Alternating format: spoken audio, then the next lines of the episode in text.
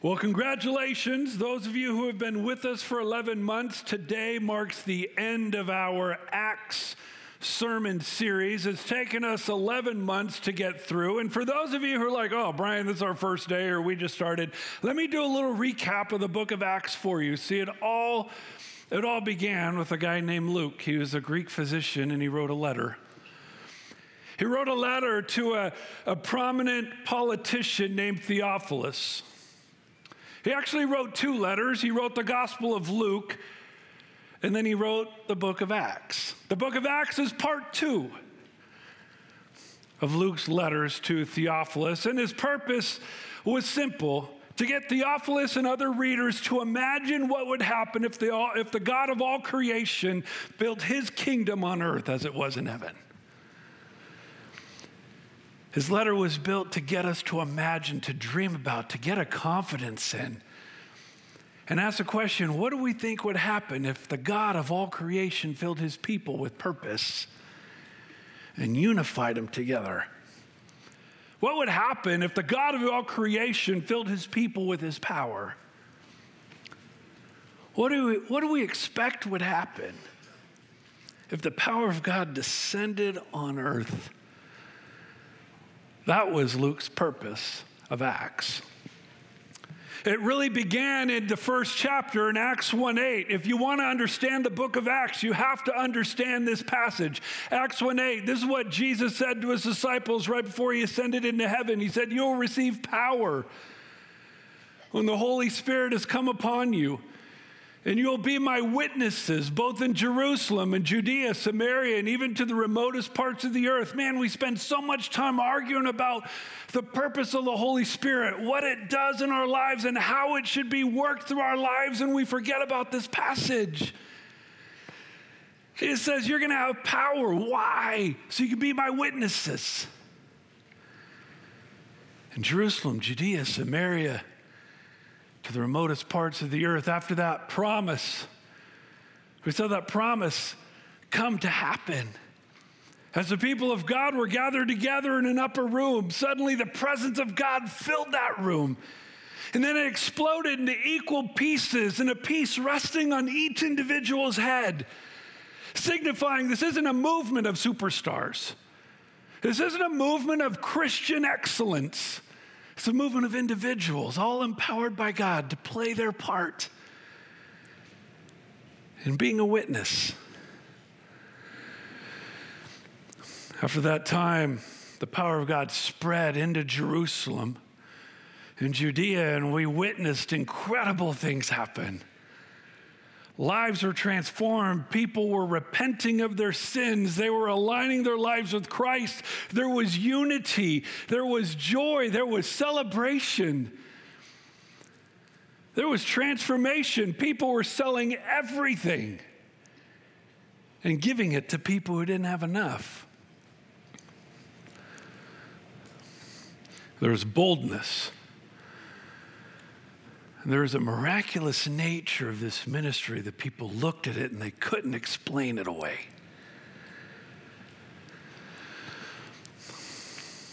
Everything seemed to be going just as everyone would imagine they would happen if the power of God descended on earth.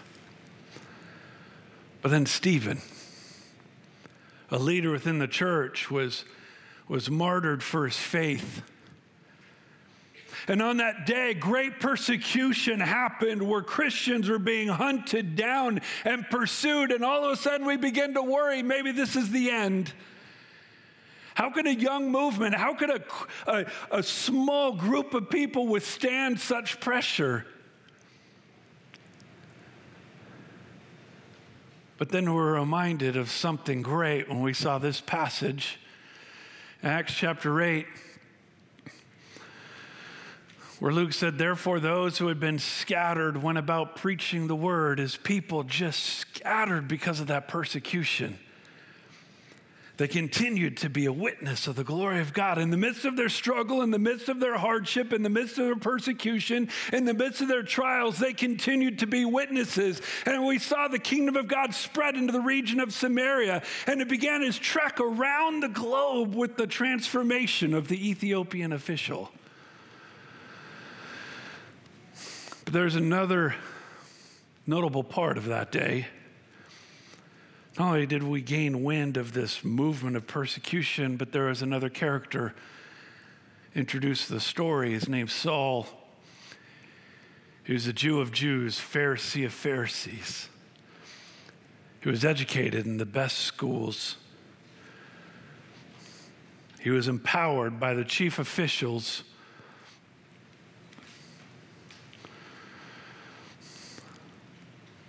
But the powerful part of this story is that Jesus didn't annihilate this man with his omnipotent power. That would be too easy.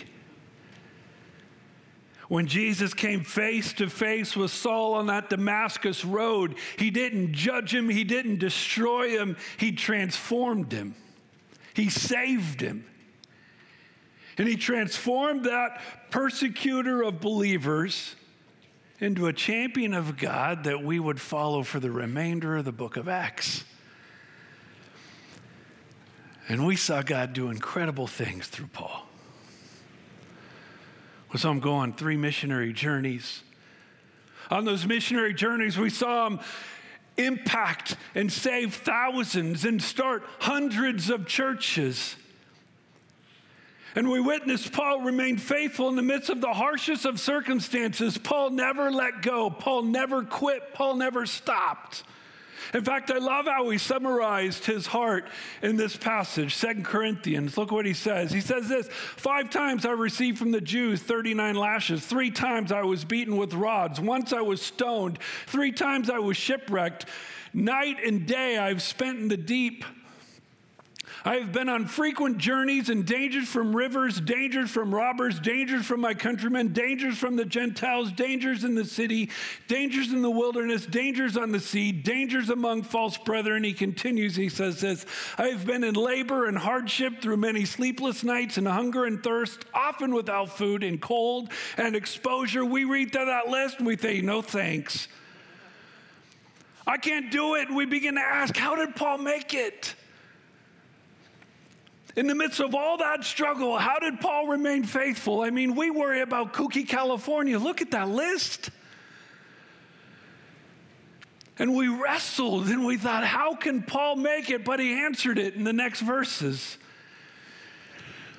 He said this apart from such external things, there is the daily pressure of me for concern for all the churches. Who is weak without me being weak? Who is led into sin without my intense concern? Paul said, Do you want to know how I made it through? My love for the church, and my commitment to the gospel.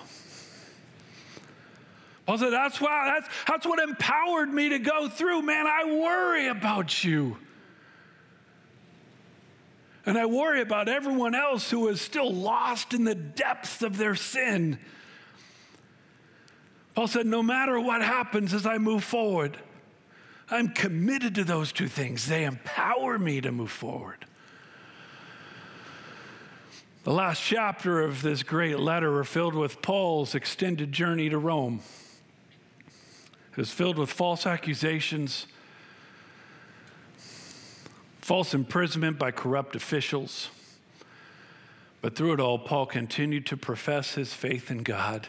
He continued to be ready for every opportunity to make his defense, but with gentleness and reverence. And that's really how the book ends, right? It's like the book of Acts ends somewhat abruptly. And it finishes this way Acts 28. Let me just read it for you. Acts 28, verse 30. It says this And he stayed two full years in his own rented quarters and was welcoming all who came to him, preaching the kingdom of God, teaching concerning the Lord Jesus Christ with all openness. The last word of Acts unhindered. The phrase unhindered, describing how the gospel continued to go freely, without restriction, no holes barred. It was going gangbusters at the end of Acts. After all that was going on in the midst of this ministry, when everything was finished in his life, the gospel continued to move forward unhindered, unhindered, without restriction, no holds barred. It was going gangbusters. What began in Acts 1 8 was still moving forward and 100% power and movement. I love what Charles, Charles Spurgeon, a late preacher, said about it. He said, What was begun with so much heroism ought to be continued with ardent zeal. Since we're assured that the same Lord is mighty still to carry on his heavenly designs. What God began in Acts, I truly believe continues in us. See, the book of Acts ends so abruptly for two reasons. Number one, as Luke is writing this letter, this is as far as, as Paul's life took him. When Acts was finished, this is as far as he got with Paul. But it also infers that what God began in Acts continues on. That's what I and other pastors call Acts 29. So, for those of you who have been looking through your Bibles, wondering if you have the wrong one, Acts 28 is a testimony of Luke about the life of Paul. Acts 29 is a testimony of yours about the life of Jesus. Acts 28 is the end of Luke's testimony about Paul. Acts 29 is the beginning of your testimony about Jesus. That's how I wanted to end our series. If that's true, if the ministry of Acts is supposed to be continuing in our lives, if what we witness in Acts is still supposed to be at work, I mean, if the power of God that was at work in Acts is still at work in our lives, what should that look like for us today? What is our part in it? Shipwrecks, stonings, vipers? What does God have in store for you and for me? What does God expect? What does Paul think? About our lives today. Well, as Gary mentioned last week, the end of Acts describes Paul being still in house arrest, under house arrest for two years. And during those two years, he wrote what we know as the prison epistles a series of letters to Christians focused on empowering and exhorting them to continue the ministry of Acts in their lives. One of those letters, the book of uh, Philippians. That's where I'd like to invite you to join me. Philippians chapter 2. If you're already in Acts, after all these months, your Bible should just open automatically to that book. Just flip a couple books to the right. Find the little book of Philippians. In the first part of Philippians chapter 2, Paul gives this great example of Christ. He says, let, let this attitude be in your life. In other words, he said, let Jesus be an example who existed in heaven, but didn't see that as something to be held on to. He emptied himself, he let it go for a time so he can come and take on the form of his own creation. Not so he can rule over them so that he can die for them. And not just any death, death on a cross, the most horrific and humiliating form of death known at that time. He endured all of that in confidence that God would do a work, that God would lift his name above every other name, and that every knee will bow and every tongue will confess that Jesus Christ is Lord. But right after that, right after giving us the model of Christ, Paul goes into verse 12 and he says, So then, if we're to have that same type of attitude, if we're to have that same type of commitment, what does it look like for us? And Paul goes into a few verses to give us four characteristics, four standards, four attributes that ought to define our lives. If we want to continue to see the power of Acts work through our culture, through our families, in the midst of our church, Paul says there's four things that are required. They are just necessary, pertinent to our life. Look at how he starts, verse 12. Philippians chapter 2, verse 12. He says this So then, my beloved, Just as you have always obeyed, not as in my presence only, but now much more in my absence, he says this work out your salvation with fear and trembling.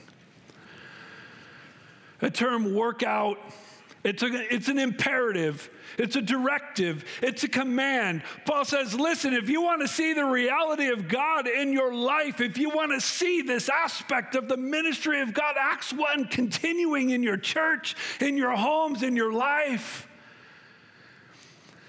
First thing he says, work out your faith, work out your salvation with fear and trembling. In other words, live with sincerity.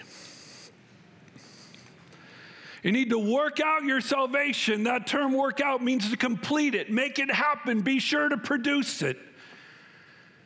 And when you hear that, you might be saying, okay, time out, Brian. I thought Jesus completed salvation. I thought salvation was by grace and faith alone and that it's not based on my works. And you're right, in part. See, in America, we've just cheapened this work of salvation into one part known as justification. This is the definition of justification. It's the act of God that declares a sinner righteous on the merit of Christ's sacrifice. This is what Jesus accomplished for us, the result of his death and resurrection, where he came and saved us from the consequences of our sin. He paid our penalty, he handled the debt that we have on our life. But the power of salvation doesn't stop there. See, the Bible says that once we're justified, it gives, rise, it gives rise, it begins a new movement of sanctification. Sanctification is a progressive work of God and man that makes us more and more free from sin and like Christ in our daily lives. Once Jesus pays the penalty for your sin, something new begins in you. Your life changes. The way you think is transformed, the way you live is different. That's why some of you, you might know someone who, who seems to reflect Jesus in a different way than you do. And you're both Christians, yet they can forgive more freely than you. You look at other Christians who can, who can have peace in the midst of hardship, or you can't. There's Christians who live in a kooky culture and lose their minds when there's others who live in the midst of a kooky culture and still have hope. And you wonder, what do they have that I don't? Sanctification. That's why Grandpa reflected Jesus in a way that I didn't when he died. Perhaps never will. It's not because Jesus loved him more than me, because Grandpa worked at it for longer than me. That's what Paul is saying. If you want to see the work of Acts happen in your life and in your home and through your church, we got to do more than just show up and sing songs. He says, Work out your salvation, purify your life. Rid your life of more and more sin, sin and fill yourself with more and more the characteristics of Christ. Live with sincerity, pursue purity. Why? Verse 13. For, because it is God who is at work in you both to will and to work for his good pleasure. And Brian, why, why do we have to go through all that work? Why do we have to work so hard on our own life? Why, once we receive justification, do we have to keep living our life and allowing God to transform our lives little by little so we reflect Christ more and more because God's at work in you? He's doing his part. But it requires us to do ours. Got me to thinking this week. What's one way you need to take a step in living with sincerity? One of those pesky sins that always continues to impact your soul greed, anger, lust, discontentment. And Paul says, listen, if you want to continue to see the work of Acts, first thing you need to do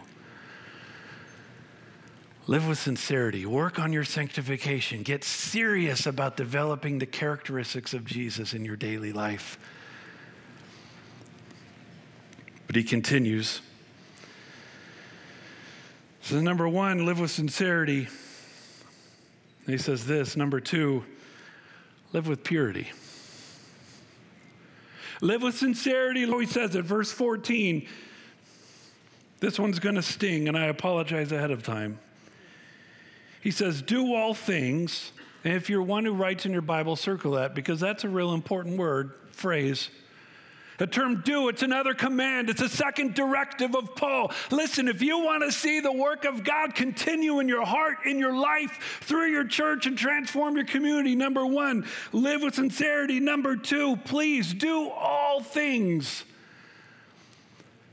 do is a command. Just do it. Quit whining about it. Quit complaining about it. Just do it. By the way, I looked up all things just to be sure. It doesn't mean some things, doesn't mean most things, it doesn't mean easy things, it doesn't mean Republican things, it doesn't mean comfortable things. It means all things. All things, every kind of thing, the whole kit and caboodle. Look what he says. Do all things. Again, it's not a request, it's a directive. Man, if you want to see the work of God at work, if we want to see this ministry of Paul continue in our lives, do all things, and here it is, without grumbling.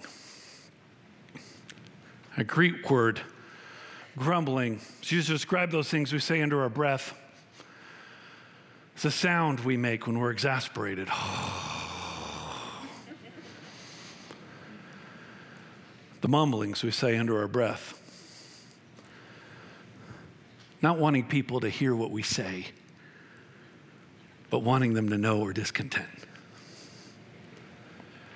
Paul says, do everything, all things, every kind of things, whole kit and caboodle. It doesn't matter where you live, where Jesus lives in Texas or where Satan lives in California, do everything without grumbling.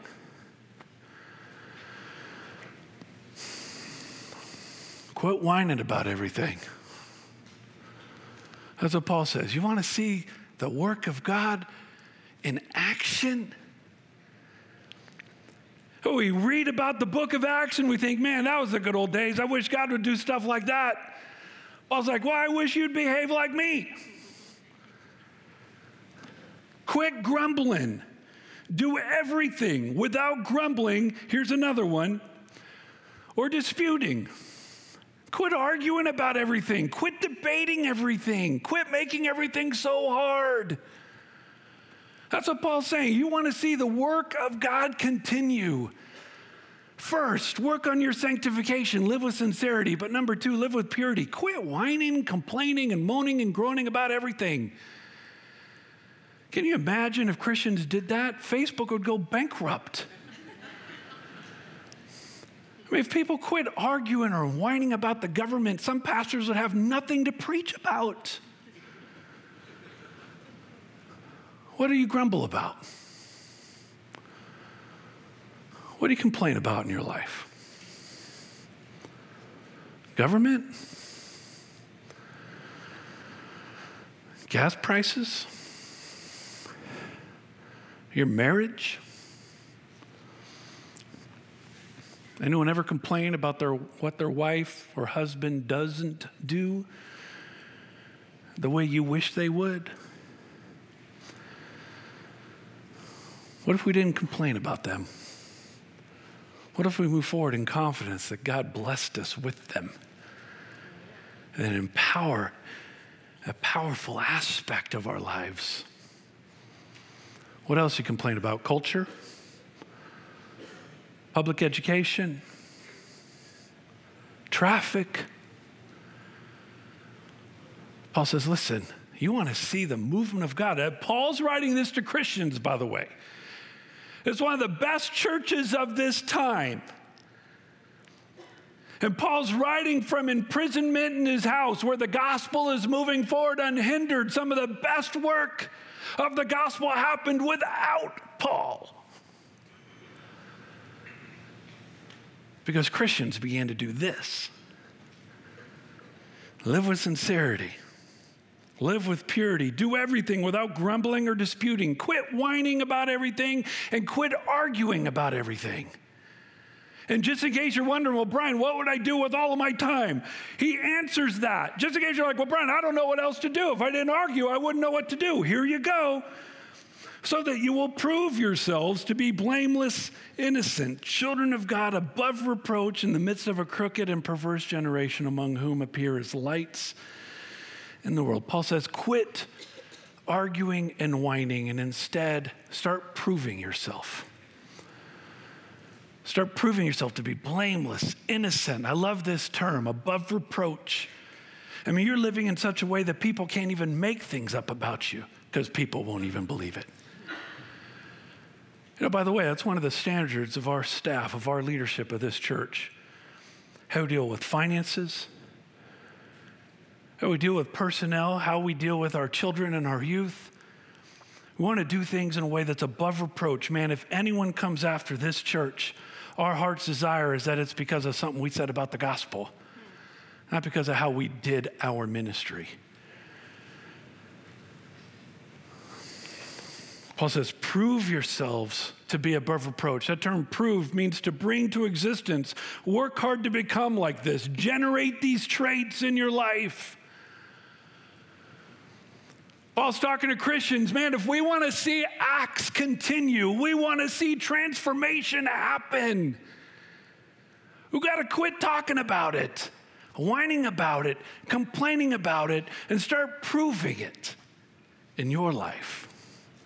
You don't get to claim Christ and complain about culture. Reflect Jesus in the midst of it. You don't get to claim Christ and live your life enslaved to sin. You don't get to do it. It discredits the work of Christ, it discredits the testimony of others. Live with sincerity, live with purity.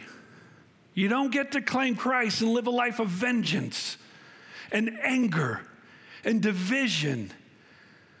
Paul says you don't get to do it. Quit complaining and start proving. Man, if we truly believe that in eternity, all peoples, all nations, all tribes, all languages exist to worship God together for all eternity in heaven. By God, we got to start seeing it here. There's only one place. The power of God brings everyone together. That's his body. Man, Paul's emphasis, the end of Acts. Acts ends the way it does because the work of God didn't end with Paul. It's meant to continue with us. And Paul spent the last number of years of his life empowering and exhorting Christians to do just that. Man, if we want to see God work have this attitude to yourself that existed in Jesus, who put everything aside and focused on the gospel. He devoted his life to it in confidence that God would do a work. In the same way you do that too, Paul says. And he says, here's what it looks like live with sincerity, work out your salvation. Focus on reflecting more and more of Christ in your daily life. Live with purity. We can't preach Christ and then live like hell Monday through Saturday. We can't. We need to do it differently. So, just as we look at Paul to where we're amazed at the peace of God that surpasses understanding that filled his life in the midst of hardship, the rest of the world would have that too. And then Peter says, and then be ready to always have a response for the hope that's in you. Man, when everything's going crazy and people say, How are you surviving? How can you be faithful to God in the midst of this? Be ready to have a response for the hope that's in you with gentleness and reverence. And Paul says, Listen, this is important because you are the light of the world, he says at the end of verse 15. You're the light of the world. Draws our attention to what Jesus said in Matthew 5 the Sermon of the Mount. said this You're the light of the world. A city set on a hill cannot be hidden, nor does anyone light a lamp and put it under a basket, but on a lampstand. It gives light to all who are in the house. Let your light shine then before men in such a way that they may see your good works and glorify your Father who is in heaven. Man, we want to see Jesus work today like he did back then. I got to tell you, it's not just based on the pastor.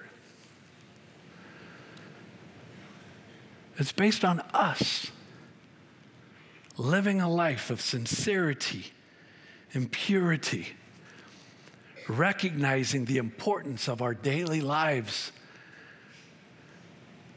As God places us in a position to be viewed by the world that they're in awe by the reflection of God that comes from our lives, from our homes, from our marriage, from our church.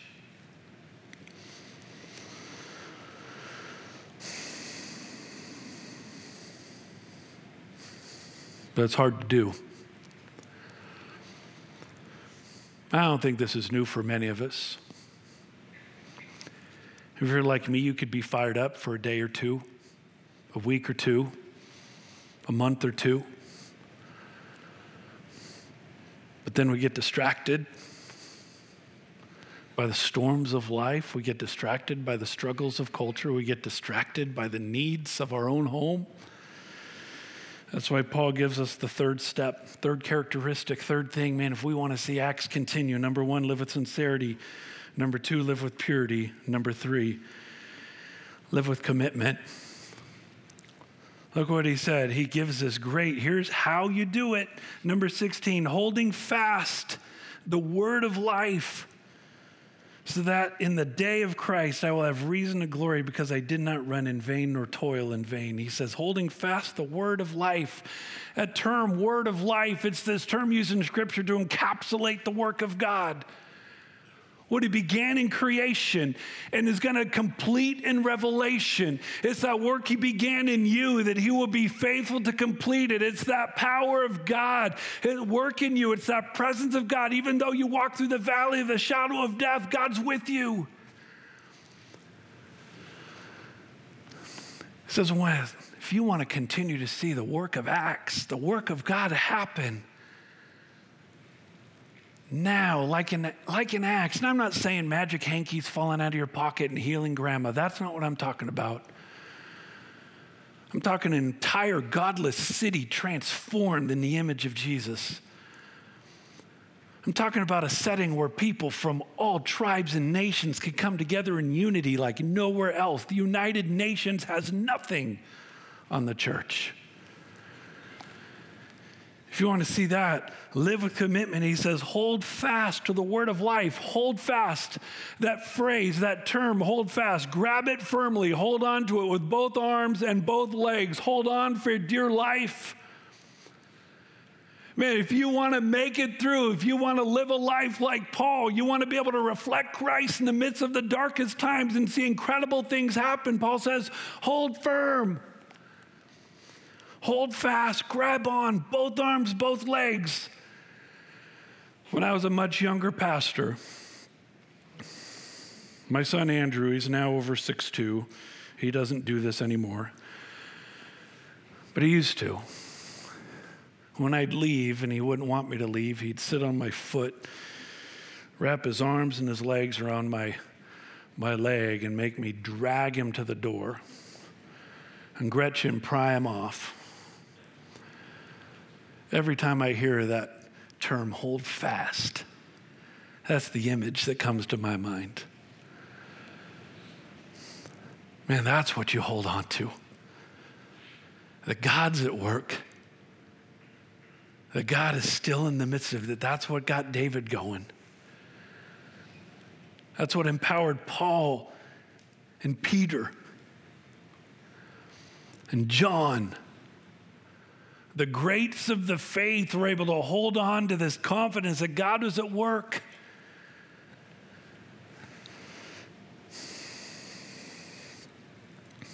If we want to see God work in our lives, live with sincerity. Live with purity. Live with commitment. I was thinking recently a psalm that King David wrote, Psalm 27. You know, King David was in a midst of, he was in a number of just precarious places in his life. He was pursued by a rival king. The Philistines were always after him. His own son was after him at a time. Look at what he said, Psalm 27. He said, I would have despaired. I would have come unglued. I would have given up unless I believed that I would see the goodness of the Lord in the land of the living. I would have given up in Kooky, California. It's nuts out here. Unless I believed that I would see the goodness of the Lord in the land of the living. Paul's direction wait for the Lord. Be strong. Let your heart take courage. Wait for the Lord. Can I ask you, where are you thinking of giving up? Maybe giving up in your marriage, giving up in culture, giving up on church, giving up on someone, giving up on ministry, giving up on some aspect of faith in God. Where are you ready to mail it in? And Paul says, you, if we truly want to see that ministry of God at work that transforms entire cities, and unifies people, we need to live with commitment, hold fast. Man, man will fail you, pastors will fail you, governments will fail you, stock markets will fail you. God will never fail you. Hold fast to the work of God. Believe that even in the hard things, God works everything together for His glory and your growth. One last thing I want to share with you, though. Paul says, live with sincerity, live with purity, live with commitment. Here's the last one. Verse 17 said, But even if I'm being poured out as a drink offering upon the sacrifice and service of your faith, even though things, hey, if things don't work out for me the way I hope, he says, I rejoice and share my joy with you. Even though I'm in house arrest and I don't know how this is going to end, now we know historically after this first trial before Nero's court, he gets released. He serves for a couple number of years, and then he comes back and gets tried by Nero personally and executed at that point. We know at some point Paul is martyred for his faith. Paul says, I don't know when that's going to happen, even if it happens now. I rejoice. I share my joy with you. That term rejoice, by the way, I'm cheerful, I'm happy, I'm glad, I'm content, I'm fulfilled.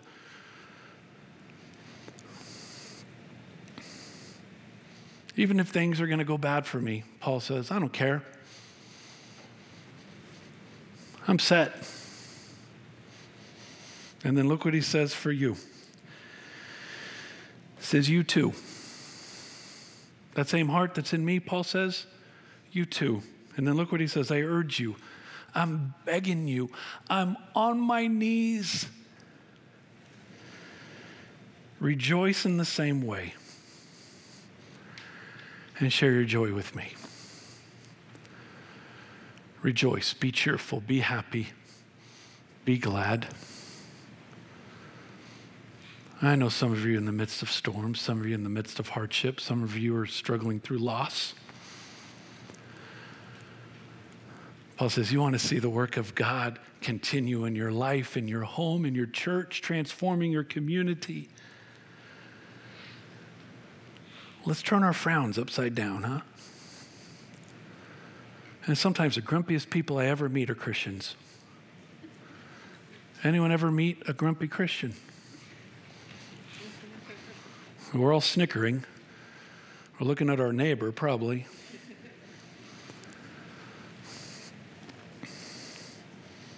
But I urge you, I'm begging you, rejoice in the same way, even when things are hard.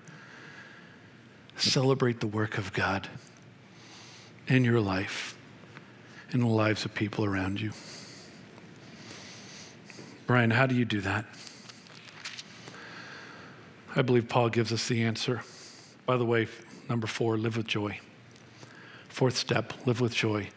Look how Paul says to do it. Philippians 4. I've shared it with you often. He says, Rejoice in the Lord always. There's that term again, same term. Rejoice in the Lord always. Again, I'll say it rejoice. Let your gentle spirit be known to all men. The Lord is near, and here it is. Be anxious for nothing. Brian, how do I rejoice? Things are crazy. Relax. And everything by prayer and supplication with thanksgiving, let your request be made known to God. And look at the result of that step. And the peace of God, which surpasses all comprehension, will guard your heart and your minds in Christ Jesus. a peace of God that's beyond human comprehension. I know I meet with a number of people saying, Brian, I don't have peace. I'm missing the peace of God. And I keep going back, well, did you do the first part?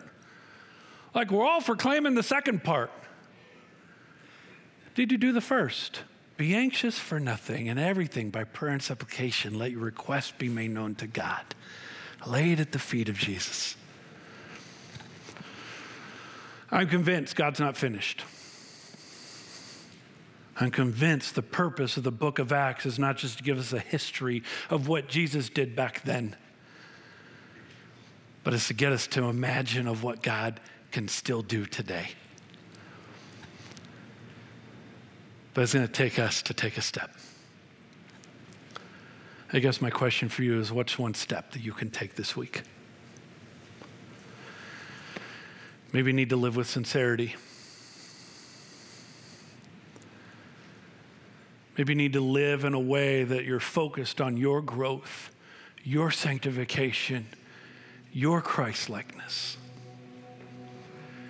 Maybe you, need, maybe you need to live with purity. Quit grumbling about Kooky, California. Stop trying to find the time. God, please, when do I get to move to Texas? Instead, maybe we start proving our faith here.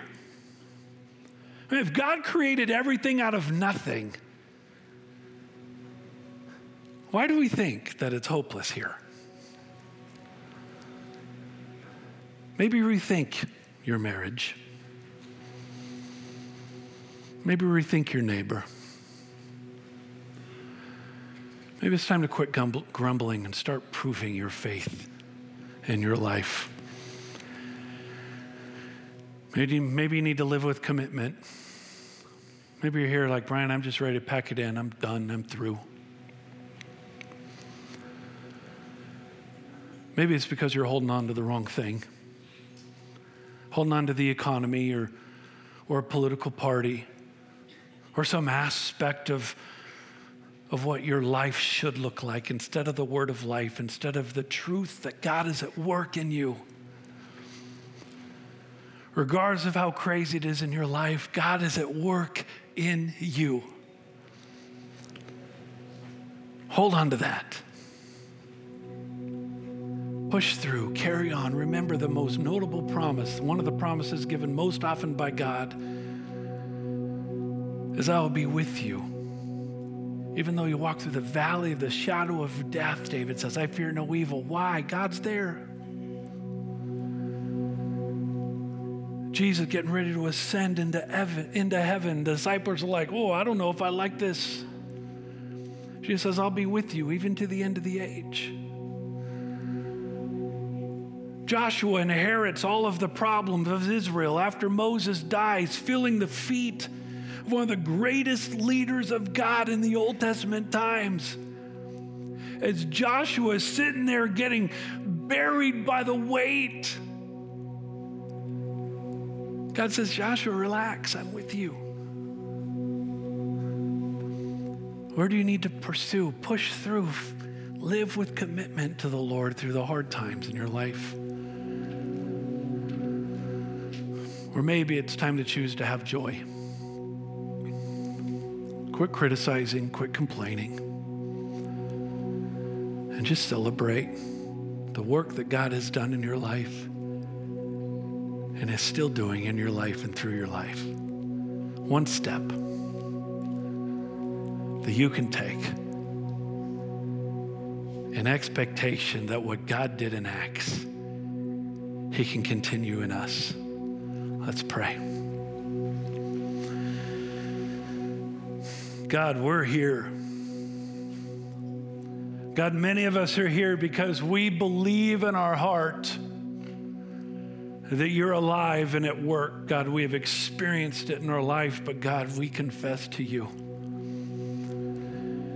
There's times we get distracted or overwhelmed. We begin to wonder if you've abandoned us. We begin to struggle in the fear and the storms of our life. So, God, I pray for those people. God, give us the faith that you gave Paul. God, give us the confidence you gave him.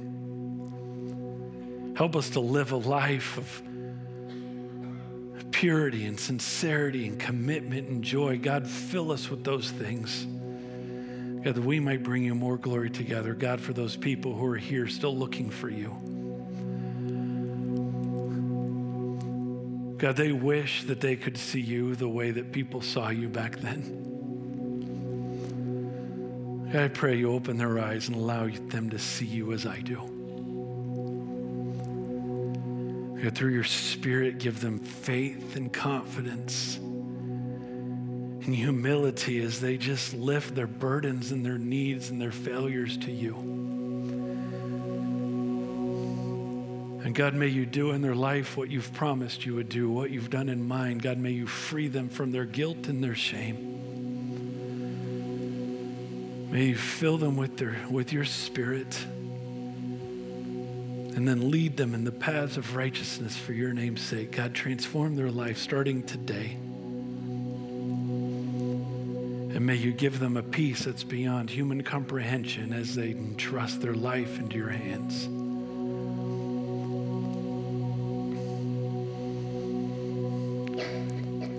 God, we're here because we pray as you've taught us. Our Father in heaven, hallowed be your name. Your kingdom come, your will be done on earth as it is in heaven. God, we're done fighting about our kingdoms. Help us be about your kingdom and your will. God, give us what we need and help us be content with what you give. And God, we do pray that you continue to forgive us our failures of this week.